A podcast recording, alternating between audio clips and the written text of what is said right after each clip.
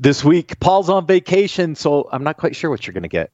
In our first segment, Kevin Knowlton, Director of Academic Outreach at cyber.org, joins us to discuss why now is the time for K 12 cybersecurity education.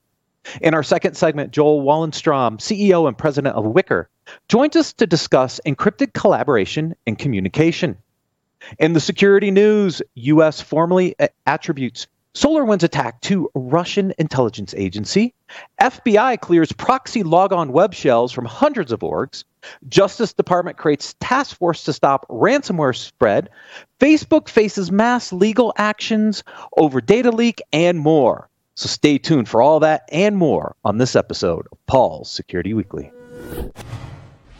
This is Security Weekly for security professionals by security professionals.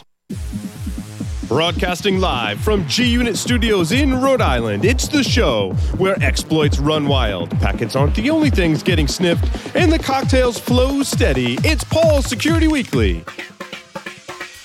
Cybercriminals are using social engineering loaded with urgency and fear to successfully prey on victims, your employees, or your customers. Protect your Office 365 email from today's most sophisticated attacks with Barracuda Email Threat Scanner. It's a free tool to help protect your business from these hard to detect attacks. The Barracuda Email Threat Scanner uses artificial intelligence to hunt and eliminate Office 365 email threats. Find the cybersecurity threats hiding in your Office 365 email right now. Get your free email threat scan at securityweekly.com forward slash Barracuda. And welcome to the show. In this episode, this crossover episode of Face Off and the Body Snatchers, let me introduce you to our host, Mr. Paul Asadoorian. I mean, Matt Alderman. Thanks, Larry. Uh, Paul's on vacation this week, but welcome everyone to episode number 691 of Paul Security Weekly. This is like his first vacation in like 10 years where he doesn't have to work, so I, I was more than happy to sit in. Uh, but I will lower the IQ of the show by a, a, a few points, I'm pretty sure. So I, I, need my smart ones to help me here. Uh, joining us for this episode is first, uh, no mention other than Mr. Larry Pesce. Welcome, Larry. Well, thanks, Matt. Good to be here. And uh, who said Paul could have a vacation? Like, that's not I, allowed. I know. I, am I'm, I'm and, usually the guy. Yeah, and, and arguably, you're not lowering the IQ around here. You might be raising it a little bit. Just saying. Just saying. also joining us on the lines is Mr. Lee Neely. Welcome, Lee.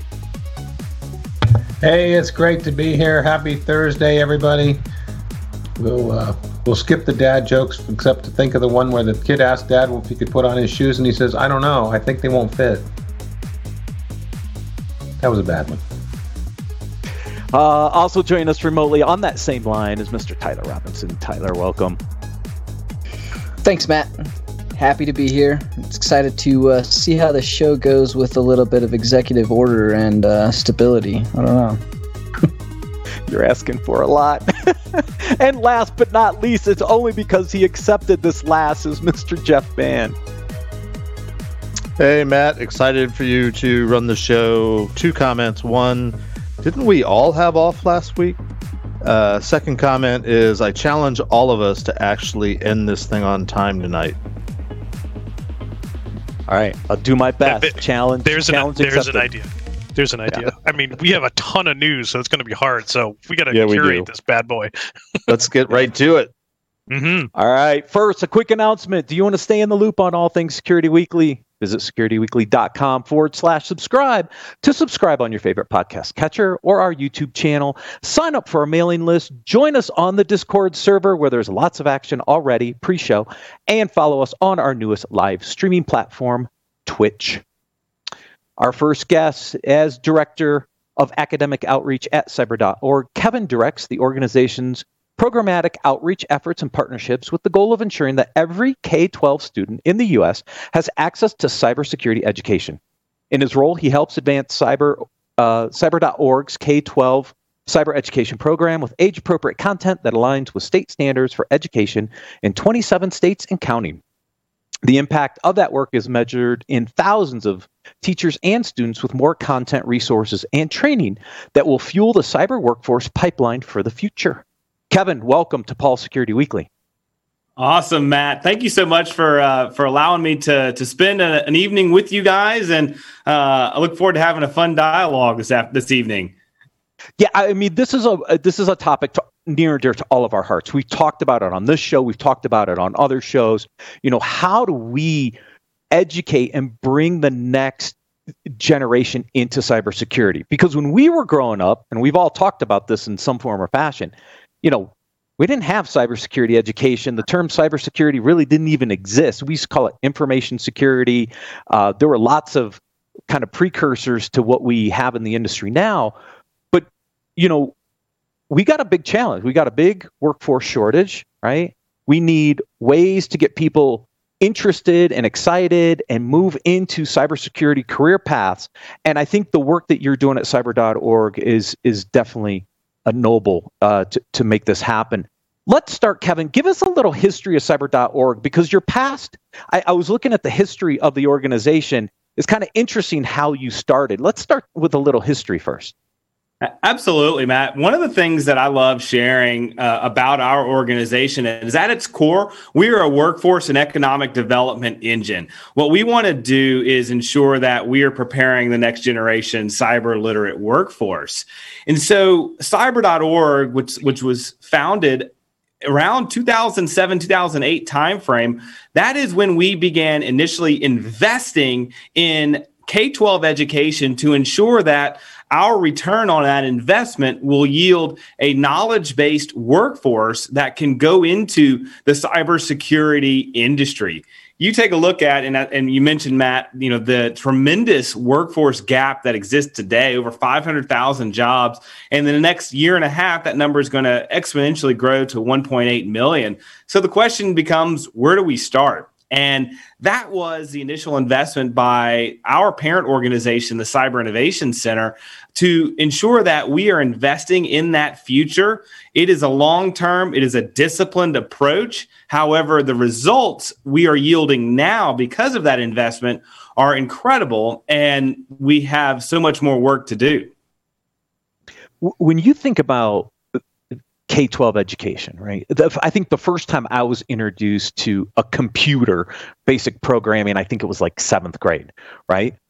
But what I what I've heard is interesting is that by the time most people get into middle school, they've already ruled out certain disciplines for like their future. So eh, eh, when you think about what we have to do from an education perspective, I mean, we got to start way earlier in the process. How far back does this education actually get started um, at, in the schooling systems? Well, you think about it. My four-year-old knows how to operate my phone better than I do. My four-year-old can can log onto my phone, find the game that he wants, and and he's off to the races. So when we talk about kindergarten as the the, the foundation for introducing students to cybersecurity, that's where cyber.org starts. We start down at that elementary level. And research has shown that students are beginning to form what they want to be when they grow up around the fifth or sixth grade. Think about that. I, when I was in the fifth or sixth grade, uh, there was a lot of things that I was doing, and figuring out what I wanted to be when I grow up was not one of them. In fact, I would challenge you know, even in high school. But with these students who are connected to all of these devices, this digital age, we have to, we have to, and I can't emphasize that enough, we have to ensure that our education systems, the curriculum and the content that's being taught is evolving with that digital age. It's evolving with the, the lowering of that age for students to be introduced to content we look at kindergartners and and like I said, my son who is um, you know glued to a, a, piece of device. We have to ensure that we're teaching protection uh, while they are on the internet, and that's where you know we have conversations around passwords and uh, what websites to go to and not go to. Uh, just maintaining a digital footprint, but we start down at that elementary level, ensuring that these students are raising their awareness around cybersecurity so they can ultimately make informed decisions uh, later on down the line of what they want to be when they grow up. Yeah, I, I looked at the curriculum early. Oh, go ahead. Somebody jump in there. Oh, I was just I was just going to ask, kind of curious around. Does some of the initiative also involve um, corporations and businesses. Like I think what like starting very early is fantastic, and I think it is much needed. We're running into you know like you said a shortage. Uh, what we've been finding is that early education and people trying to get into this space. One of the the major complaints from a lot of uh, the interns and students I speak to is they're putting in resumes to 10 20 30 places and the minimum bar of experience is you know 10 plus years a phd some masters 20 plus years in certain language like all of these unrealistic expectations of minimum requirements to get in. So does some of the initiative involve educating uh, the hiring and uh, organizations that are doing the hiring to kind of fill those roles Absolutely. You talk about apprenticeships and internships. Those are absolutely critical for introducing these students into the workforce and getting that real world relevancy. We have a, a, Fortune 500 IT company. We have a, a global cybersecurity uh, company uh, that are backing cyber.org and and raising the the bar for ensuring that the very thing that you mentioned that our students are getting introduced to not only the skills that they need but introducing them to the workforce uh, that they can ultimately go to. Uh, this partnership and this integration is, is, is tremendous not only from an industry standpoint but from the federal government standpoint Cyber.org is funded by a grant from the U.S. Department of Homeland Security and their Cybersecurity and Infrastructure Security Agency. And this grant allows us to develop that content curriculum as well as provide opportunities for students to connect with uh, both federal agencies who are constantly looking for uh, a workforce as well as industry uh, who are looking for that workforce as well. Yeah, it, I, I, was going to go down a curriculum path, but I, I want to mm-hmm. put that on hold for a second because the other, I think, challenge is yes, we we've got the hirers, right? But we're also talking K twelve. So then, are you also working with the higher ed in in the colleges and the universities on what that path looks like for these kids coming out of K twelve? going into maybe more focused cyber curriculum at, at the university level? Absolutely. One of the things that I always like to, to say is we we want to re, uh, reverse engineer the how a student gets a job, right? And we see these students who are you know trying to knock on the door of these companies and so what do we need to do to ensure that we are preparing them to go into that front door of uh, a, a cybersecurity company or or a, a federal agency and we look at the programs that the four-year institutions are providing but we have to keep reverse engineering that. We have to look at the programs that the two year uh, programs uh, that are offering and two year institutions are offering. And then we have to keep reverse engineering to ensuring that we are preparing those students at the K 12 level. As far as I'm concerned, a high schooler has a, three options.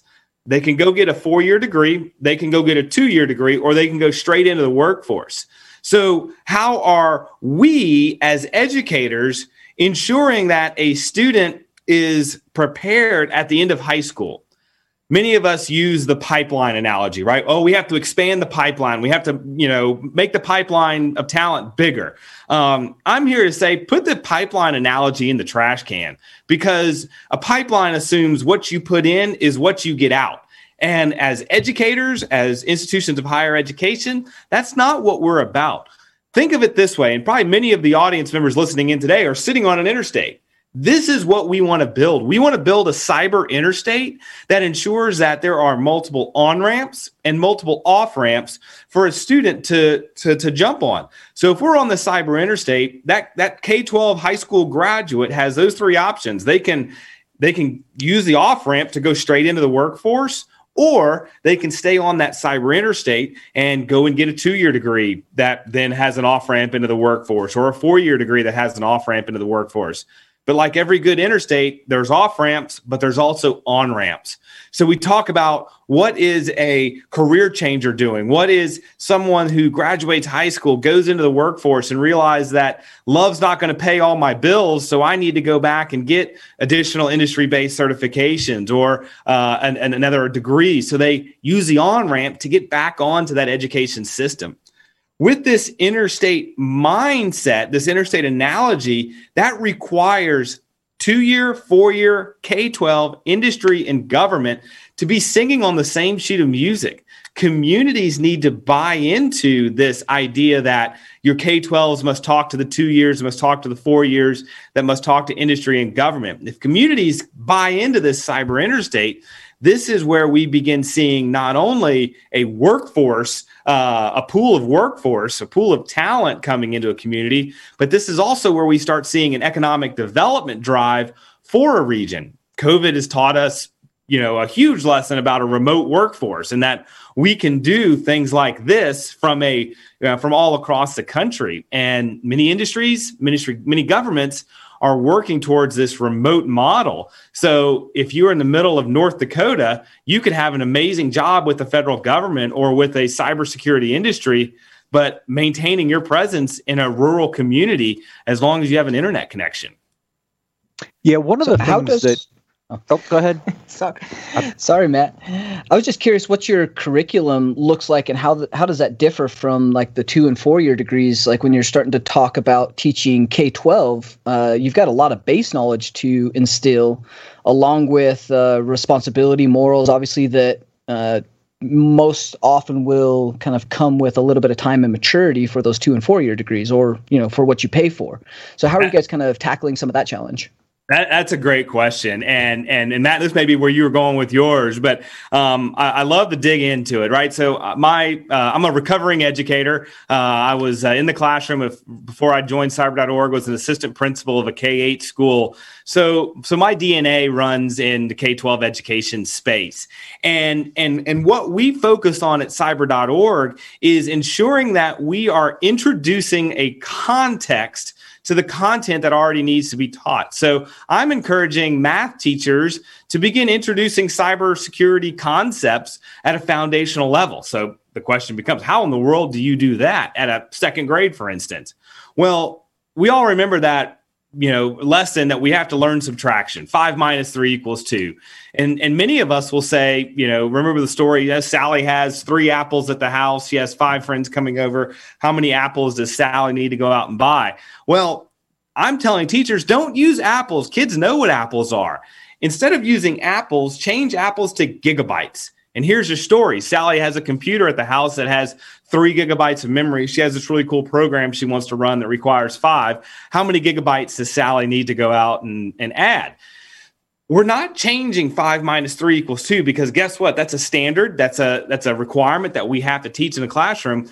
We're changing the context in which it is taught. So, in essence, what we've done is we have introduced a student to what a gigabyte is, and and and I tell these teachers, you know, here's a perfect opportunity to talk about computer memory and and how you know a DDoS attack uh, could potentially uh, rock your world, right? So if you know, Matt, I'm talking to you and I'm saying the clouds are gray, the sky is blue, the the water, um, you know, is, is rough, sharks bite, dogs bark, and and then you know Jeff comes in and wants you to to solve an advanced math problem. Are you going to be able to to to comprehend you know everything that I'm giving you, but also answer uh, Jeff's question? No, you're not. So that simulates a a DDoS attack uh, on a computer. So again, it's all about how we're tying this all together to um, tying cybersecurity to relevant topics that already need to be taught in the classroom. We're building harps out of a frisbee and fishing line to play a series of notes that unlocks a safe that contains encrypted documents. So we build an Enigma machine out of a Pringles can and a piece of paper, and we have to encrypt and decrypt various messages uh, to get a writing prompt that now you, then you have to go do a research paper uh, on the various topic that you wrote. This is how we're doing it at the elementary and middle school level. This is how we are introducing students to cybersecurity concepts that they can use to then explore, pursue, and, and go deeper into uh, their passion for technology, computer science, cybersecurity, and thus allows them when they get to high school, they can answer that question what do you want to be when you grow up? I'm waiting for somebody to pop in there just in case. So, eh, so I'm looking at the curriculum, right? So to your point, cyber fundamentals, it, it's got different grade levels. So I'm assuming what you're doing there is you're changing the context in the degree of the learning in those kind of fundamentals based on the age group and as they kind of move through their education path. Because to your point, you're trying to make it contextual so that they understand the concepts, which means you're constantly kind of updating the curriculum for certain courses, I would imagine, as they move from second grade to sixth grade to 10th grade, et cetera. A- absolutely right? And and one thing you know matt to your point is creating that relevancy. How many of us remember that algebra class we took in high school and going why in the world do i need to solve for x? I'm never going to have to do this. And then you get into the real world and you're like oh this is why i need to solve for x.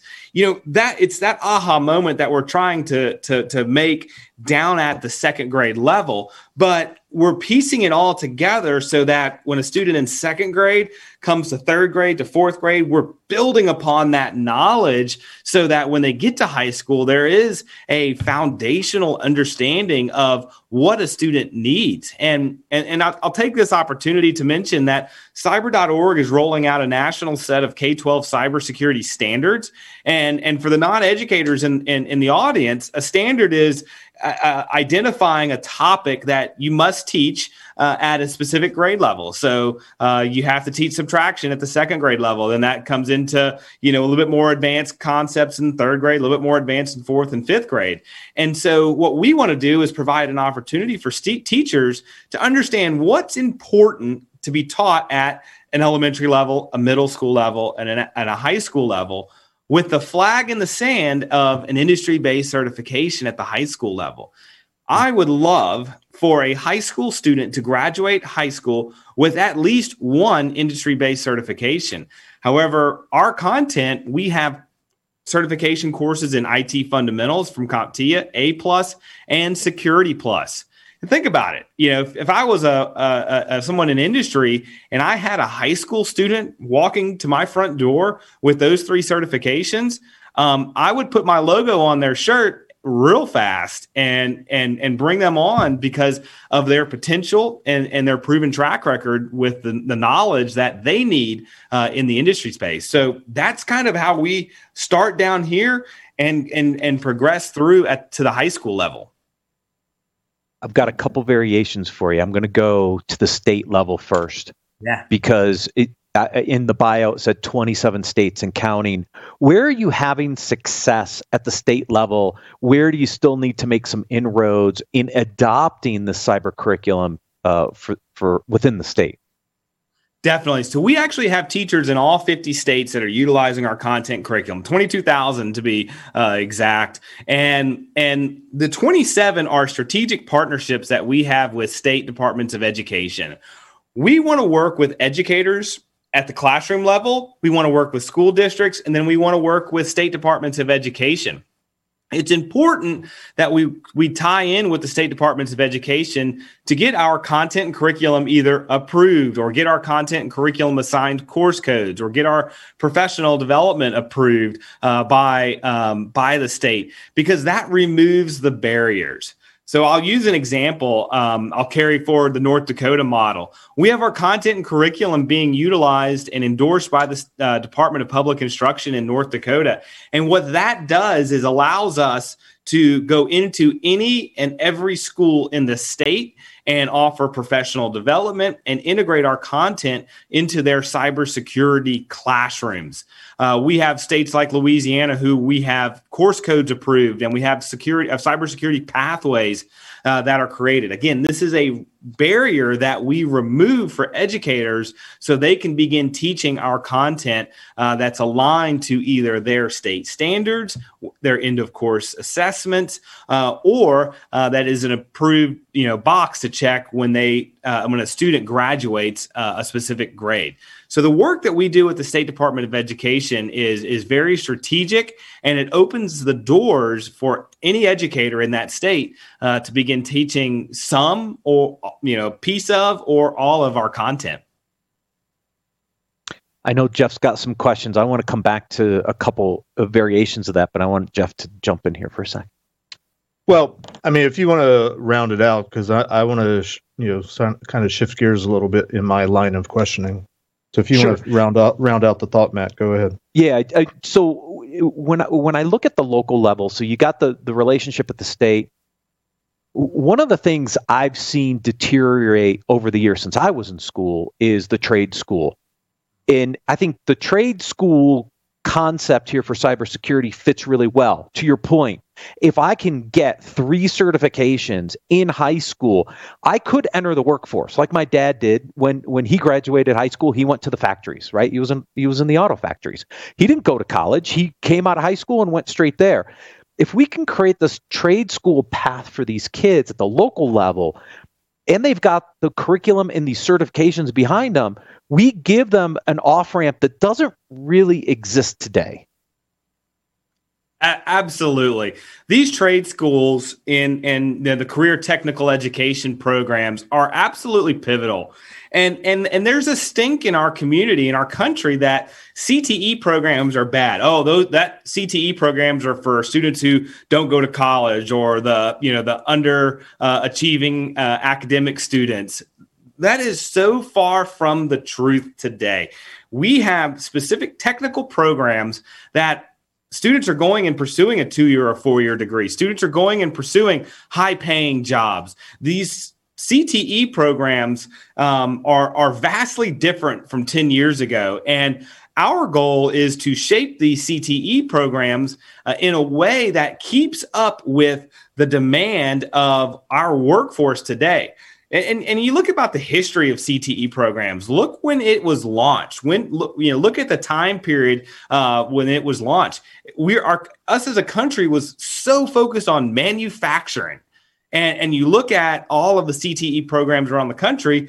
They're predominantly you know a manufacturing based program, shop, you know, auto, um, et cetera. So what we're looking to do is ensuring that states and school districts who are focused on CTE are expanding their knowledge and ensuring that their CTE programs and specifically their graduates are jumping out of a K 12 system and go and having the ability with a certain skill set to go be employable tomorrow. Yeah, I think that's great because if we can do that, we we change we change the the industry and and, and the and the folks coming into the industry, right? I mean, that's a major shift in the way we think about it today. And, and, and, you know, one more comment on that is that you know we've got such a huge demand, and, and I, you know, to put it plainly, this is a this is a huge crisis that we're facing in our country with this workforce gap that exists. It's 500,000, 1.8 million in a in a year and a half. You know, where do we begin to to to to to plug all of our fingers in the different holes in this dam? And and what we have to do is we have to focus on all aspects of it. Current workforce, future workforce. And and and how do we approach it from the CTE programs, from the two year programs, from the four year programs. We have to have a holistic approach to it, and and we have to change the stigma that the CTE programs are are for a specific type of student for a specific type uh, of trade. Yeah. All right, Jeff, I'm I'm good with this topic. This this I rounded it out, so I'll, I'll let you go. Okay. Uh, sure. Thanks, Kevin. Couple questions for you. Uh, the first one is is not the intent of our discussion, but I'm just curious. You know, you you, you began your uh, your talk uh, talking about the the vast labor shortage in cybersecurity. I'm curious. Well, I don't believe the numbers, but I don't want to get into that as a discussion. I'm just curious. What is the source uh, uh, for those numbers? So the the source from those numbers are a couple fold, couple fold. So uh, there's a report out of the National Initiative for Cybersecurity Education, NICE. Uh, they have partnered with CyberSeek to uh, put out uh, an interactive website. So you actually can go select which state uh, and and those uh, statistics are all pooled together there. And then CSIS was another uh, source that put out a report about the projections of our cybersecurity workforce. Okay, uh, a follow up to that: uh, when when they say it's a, a a cybersecurity position, a cybersecurity job, uh, very very briefly, what are they talking? You know, what types of jobs are they talking about? Yeah, absolutely. So there's all ranges of jobs when it comes to uh, the, the cybersecurity positions. And and and it runs the runs the gamut. And and what i would refer everyone to and and talking about these is that NICE workforce framework and the different work roles that are established in that framework. So everything from you know vulnerability assessment to pen tester to programmer uh, all of these types of jobs are are are are baked into there. But i, I want to add a layer to that. So you know mm-hmm. you've got these different work roles that NICE list out but you also have different levels in which those uh, work roles exist. So you have entry level, mid level, senior. Uh, so there's a, an incredible matrix that we put together on cyber.org's website. Go to cyber.org, click career exploration, and you'll be able to see the different types of jobs. We actually have some really cool trading cards uh, that we give students uh, all over the country uh, to introduce them to the type of job the average salary of that job, the type of degree and or certification if a re- degree is not required, the skill sets that you need to uh, to to perform that job, and and so these are the types of things that we want to introduce students because cybersecurity jobs they're always changing. They're all you know how do i prepare my students for jobs that you know may not even exist tomorrow? So mm-hmm. we have to keep our students focused on the skill sets so that they can then go into and explore the different jobs that are available uh, from the number of different industries. Okay. Um, I'm going to lump sort of a, a couple questions together, um, somewhat related. Uh, you know, the you know COVID nineteen, the the pandemic, the lockdown over the last fifteen or so months, uh, exposed very quickly in our education system uh, huge technology gaps in terms of you know trying to set up virtual learning. Not everybody had internet access. Not everybody had a computer or a laptop or you know a tablet or something to do it. Um, tied into that, you know that sort of roughly ties into.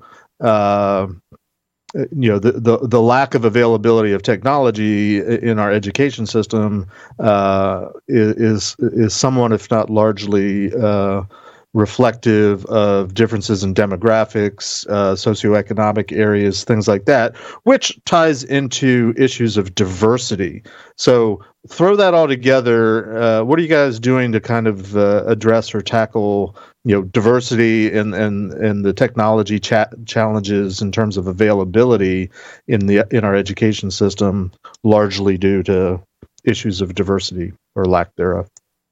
That's a fun cram packed question. I love it. So, um, kind of touching on the the first part of this, one of the things that um, we saw as a golden opportunity during COVID nineteen, yes, there was huge technology grant uh, gaps. Uh, there were huge, uh, you know, internet bandwidth issues with our rural communities, and and I firmly believe that we need to really address those issues moving forward. However, we have content both on the plugged and unplugged side. So we're teaching encryption and decryption with a piece of paper and a Pringles can. We're teaching uh, cybersecurity ethics with a bunch of scenarios that just require paper. We're working with school systems to put together little kits so that a school, a student, all they have to do is swing by uh, the school at some point and pick up their pack uh, for the, for their lesson for the week. So we're able to adapt our lessons and our cybersecurity lessons specifically to an unplugged environment. And, and this success uh, really allowed us to seamlessly transition into uh, an at home or an at learning, um, you know, uh, environment. You know, this technology gap is is something that we have to solve as well. And and I think that one of the things that we're laser focused on is in providing and connecting school districts, teachers to opportunities for both federal and state level grants, um, you know, these relief packages, and ensuring that teachers are aware that they can uh, jump on boards with some of these stimulus packages and benefit uh, as a school uh, with this technology. Now, we're we're coming on the back end of this um, pandemic, fingers crossed, um, and and we're starting to see school districts come back online uh, with regards to in person, face to face learning. One of the things that we're starting to see is a teacher's confidence in teaching via a technology platform. I remember when we pre pandemic, when we would go out to school systems and we would interact with teachers, these teachers would be set in their ways. These teachers would have said, Yep, I wrote my lesson plan 20 years ago and I'm sticking to them. Well, what the pandemic has has forced educators to do is to kind of open their minds to a whole new world and a whole new uh, uh, treasure chest or a whole new toolbox of of tools that they can utilize by with educating their students and so school districts as they come back online are very very hungry for these kinds of resources that their teachers are now able to, to, to integrate into their classroom, that these teachers are now confident and comfortable integrating into the classrooms.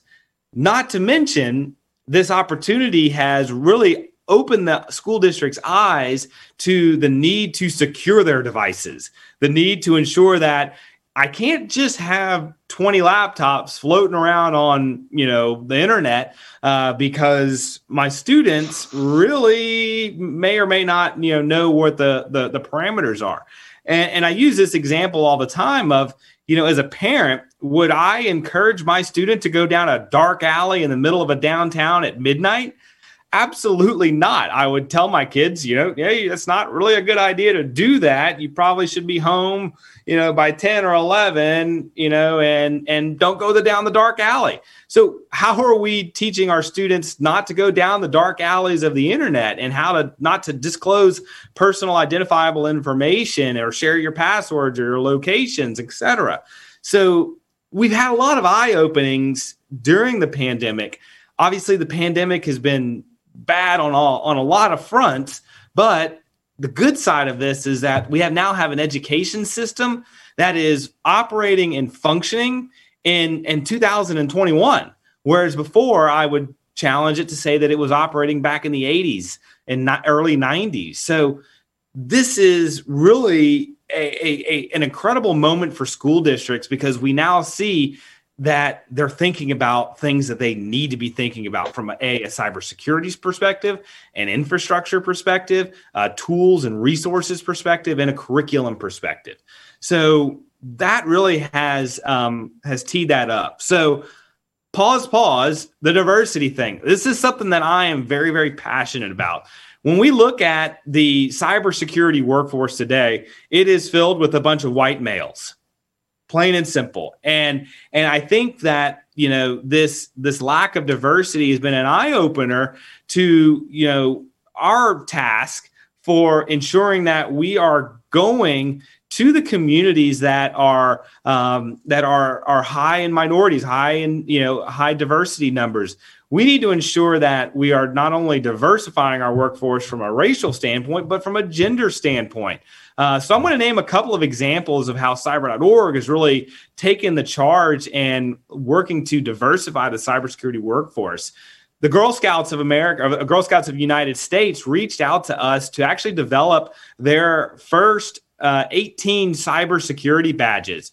Uh, over 200,000 cybersecurity badges have been earned by Girl Scouts across the country uh, in the first year. This is an astonishing number in that we have young ladies who are interested, excited, and passionate passionate about cybersecurity, about the concepts and the skills, and who are very interested in pursuing a, a workforce. The second thing that we're doing is we're launching HBCU feeder programs. Historically, black colleges and universities have incredible cybersecurity and technology programs. However, there are no feeder programs that uh, most of them are using to introduce students at an earlier age within their school system to invest in those middle school and high schools, introduce those students to cybersecurity concepts, just as cyber.org uh, does, and connect them to not only the degrees but also the careers uh, that that we are uh, looking to fill uh, over the next few years. So, from a minority, you know, from a racial standpoint, from a gender standpoint, it's it's our top priority to ensure that we have a diverse cyber literate workforce moving into the future going into these underserved communities going into these rural communities going into these inner city communities these are all important and these are all necessary to ensure that we can take that workforce gap and start to close it as opposed to seeing it continue to expand Great. Uh, uh, one last question, and then I will yield the floor. Um, uh, uh, near and dear to my heart, uh, when my wife and I were raising our children, we got were pretty fed up with the public education system, so we ended up homeschooling. Uh, and ironically, uh, my youngest two children are now uh, both educators in is it called Title Nine? You know, low income schools. Title One. Title One schools. Title One. Thank you. Thank you. I knew you'd know know it. Um, and uh, one is in uh, inner city Philadelphia, one's in uh, Richmond. Um, but uh, you know, we we produced educators and, and, we put them back into the system to try to help fix things by by you know leading the change. But uh, do you guys have programs? Do you have a, a, a way to reach out to to homeschool educators? Absolutely. Cyber.org's priority is every educator, every K 12 educator, and everything we do is available to them at no cost. So you can't tell me that finances are an issue. You can't tell me that uh, you don't have the, the dollars to invest in the curriculum. It's, we all offer it at, at no cost. We offer the professional development at no cost. And, and our tasker is to provide these resources to every K 12 educator in the country, whether you're a homeschool educator, whether you're a community leader educator in the community centers, whether you're a troop leader from a Boy Scouts, Girl Scout standpoint, uh, whether you're from a charter school, public school, private school. If you are an educator, if you educate students, if you educate the youth, if you educate our future, then you are eligible for these resources. You're eligible to participate in our professional development. You're eligible for the content and the curriculum. What we want to do is educate the next generation cyber literate workforce. And it's not just the high end schools, it's not just the private schools' responsibilities, it's not just the two year, four year institutions. It's every educator's responsibility. And we have to ensure that we are providing these teachers with everything that they need to in- educate our future, everything that they need to educate our future. That's great, Kevin. Uh, anyone else? I have one last question for Kevin, but I want to give the rest of the hosts an opportunity so, to ask Kevin a question. So I, I, I've been thinking about one of the things we we ran into here in Idaho through the through the pandemic was not just that um, you know, we had kids staying at home. We had kids staying at home in areas where there there was no internet option. Mm-hmm. Um, we're t- we're back in the modem days. There wasn't high speed internet out there. I'm, I'm loving the fact that you have, you know, the offline options. But I'm thinking, how, how have we got areas where there really cyber isn't even an option in schools that we could talk to? Not not just cyber, but computing. I mean, you know, you need a certain amount of infrastructure. Uh, just a completely different slant on your diversity. Uh, have you run into that? Uh, we definitely have, and and we've walked into school systems where there is not a single computer. We've run into um, you know organizations who uh, are d- handling and educating challenged teens who they're not allowed to touch a computer because of of the, the the troubles that they could get into. So we've run the gamut of having going into schools that have all the technology, all the bells and whistles, and, and then we go into school that have absolutely nothing, nor do they have the bandwidth. And you know, when I talk about you know that lesson with sound waves and frequencies where we have students building a, a harp uh, out of a frisbee and fishing line or we have students building a flashlight using a bunch of dollar tree items and a bag of wires uh, where we're teaching them to to uh, to build a flashlight because there's been a cyber attack on the nation's power grid and we talk about different cyber attacks we build catapults who are to to demonstrate firewalls. How do we get around a firewall? And we talk about the different conceptual things that are, you know, the importance of a firewall. So if if you have a dollar store, if you have, you know, access to toilet paper rolls, cotton balls, straws, then you can teach cybersecurity. And that's where we encourage school districts, wherever you are, you can teach cybersecurity It's as simple as changing apples to gigabytes. It's as simple as, you know, getting a Pringles can and a piece of paper. It, it's not intimidating. And that's the that's the the scary part of it. Or not scary part, but this, I will mention that to educators, the scary part is the word cybersecurity. They're like, uh, I'm going to put that over there because they're going to be hacking all my things, right? But it's not about that. It's about building the foundation. It's about building the awareness. It's about building the the the the ethical uh, components of of cybersecurity. So if you are a school that has nothing, give me a call. If you're a school that has everything, give me a call we have resources that can be tailored to every school and and you know town x high school and town x middle school they may be right next door to each other but they have two separate different visions. They may have two separate different offerings. They may have two separate different educators. Um, we're able to tailor the education programs to that school and we're able to go to that school where they're at. Doesn't we're not saying oh you have to come to us and you have to have all these this equipment. Doesn't work that way because i remember as an educator the challenges that i had with no budget no money no parent support no pto and so everything i had to do was i had to rub two nickels together and then go uh, you know go to the dollar store that's what i had to do as an educator and going out and buying 20 laptops for my for my classroom was totally out of the question. So we go to you, we go to the educators, and that's how we begin making that difference. So are you sending me a, a, a box full of stuff that says instead of Acme it says cyber.org on the side? Are you sending me a body or is it a what what what what happens when we reach out to you? So we're giving you access to the curriculum, and we can get that to you via the internet, or we could right. you know, get that get that to you, um, you know, with paper. Uh, we're giving you professional development, and that professional development is done face to face. Obviously, COVID kind of got us a little wonky a little bit, so we do virtual things, but we work with school districts to do face to face PD.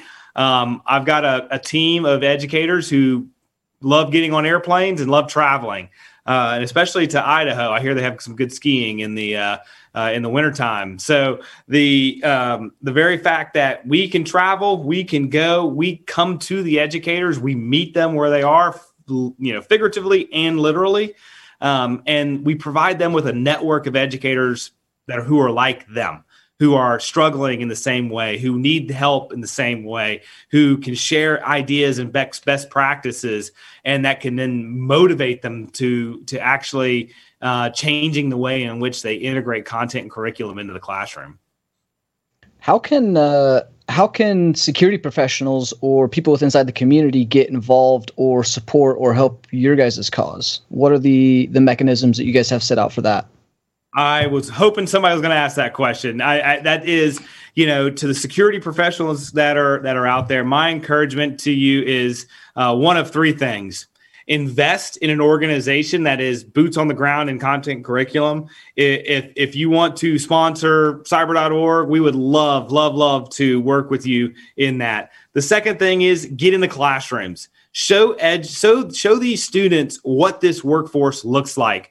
Uh, especially if you are, uh, you know, a, a, a person who is uh, not a white male if you're a female, if you're, uh, you know, a, a, a, an individual of color, if you're an individual from a Hispanic or a, an Asian culture, get in the classroom. Show these students that this workforce could be anybody. Um, the very fact that you know students, research has shown students who who see someone that looks like them, they're more than more likely to follow them. And so we want to ensure that our professionals are getting out into the community. So, cybersecurity professionals who are listening here, find a school, adopt a school, uh, go in and make friends. And let me tell you, as an educator, if I had somebody from the cybersecurity world come into my classroom and say, "Hey, I want to just you know share with your students um, about the you know about the concept," um, I would welcome them in as much as they want. Now, a cybersecurity professional, you may be going, that scares the living daylights out of me. What do I do when I get there? Right. I don't mind calling them up. I don't mind going into the classroom. I don't mind, um, you know, showing myself. But what do I do when you get there? Call me. I'll give you resources. I'll give you, I'll send you a Pringles can and a piece of paper, and you could do Enigma uh, in 20 minutes with the students. And, the, and then you're seen as a hero because you just brought the students a, uh, a snack of Pringles uh, that they can eat on. So reach out to us. We are happy to be conduits and facilitators to ensuring that you uh, are are being seen by students. You are motivating students, and you are inspiring students to pursue a cybersecurity uh, career. So Tyler took my last question, which was perfect because I wanted to know how we could help. And trust me, nobody will look like me in the classroom, so they're not going to follow me. Uh, there's so many jokes there. Uh, gentlemen, any any other questions before we let Kevin go? Uh, just a final oh. final comment, and I and I'm hold on. Let me get the blind so you can see me. I was going to say that was awesome, Jeff. Like I was going to say something really awesome. profound. now where'd I go? Yeah, it's still kind of there. All right, I'm going to oh. speak ethereally. Um, just uh, full disclosure, I'm uh, on the board for an organization called Hack for Kids that tries to provide uh, uh, experiences to young people, sort of along the lines of hacker conferences that we we we refer to it as STEM. So STEM with the H for hacking. Also, I'm uh, on the uh, grant advisory board for the Gula Tech Foundation, uh, which is committed to trying to uh, bring cyber education into K through 12. Although we don't call it cyber, we call it something else. But that's a teaser for later. Thank you, Jeff. Kevin, sure. thank you so much for joining us on Paul's Security Weekly. Absolutely, gentlemen. It's pleasure, and uh, look forward to uh, to many more fun conversations uh, in the future if the opportunity arises. Yes, thank you. We're going to take a quick break and then welcome Joel Wallenstrom from Wickr to discuss encrypted collaboration and communication.